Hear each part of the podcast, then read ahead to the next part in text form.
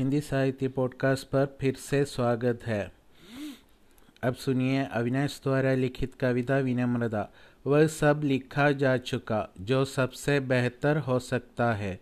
जिन्न की कहानी, परियों की कविता, गणित के सवाल, विज्ञान की बारीकी विचार ज़िंदगी की उधेड़ बुन में फूटते हैं।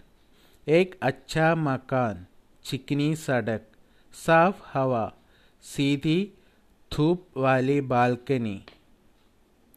बैंक की आसान सुलझी हुई किस्तें विचार के रास्ते में बाधा है।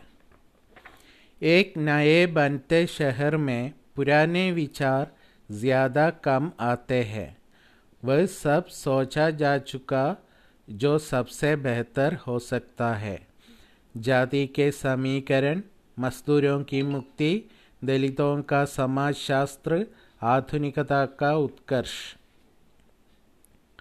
सादा कागज़ खाली दिमाग अनबुझी प्यास उत्तम रचना के लिए खतरनाक है जहाँ मेट्रो की सरपट लाइनें बिछ रही है वहाँ बेरोजगारों का क्या काम वे सारी भर्तियाँ हो चुकी है जो सबसे बेहतर हो सकती है बैंक में क्लर्क, रेलवे में गार्ड, मीडिया में नौकर, होटल में बैरा।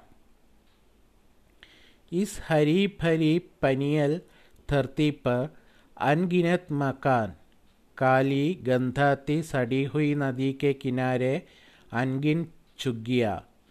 वे कहाँ जाएँगे जिनका पुश्तैनी घर किसी गाँव में था? बचपन के दोस्त की आखिरी चिट्ठी में ठह चुका। अखबार के वर्गीकृत विज्ञापनों में वे सारी हसरतें भरी जा चुकी, जो सबसे बेहतर हो सकती है। सोसाइटी में फ्लैट, एक अच्छी वधु, विदेश की उड़ान, लॉटरी के नंबर। वो गीत लिखा जा चुका जो सबसे बेहतर हो सकता है।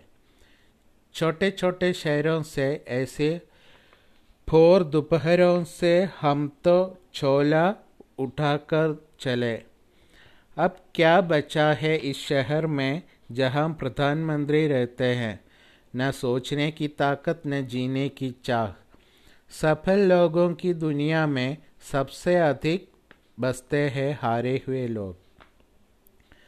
हम हारे हुए लोग बेहतर रचना की प्रतीक्षा में रिक्त होते जाएँगे और वे उतनी ही पुरानी कविता, उतना ही पुराना विचार सुनाएँगे जितना पुराना अहंकार है।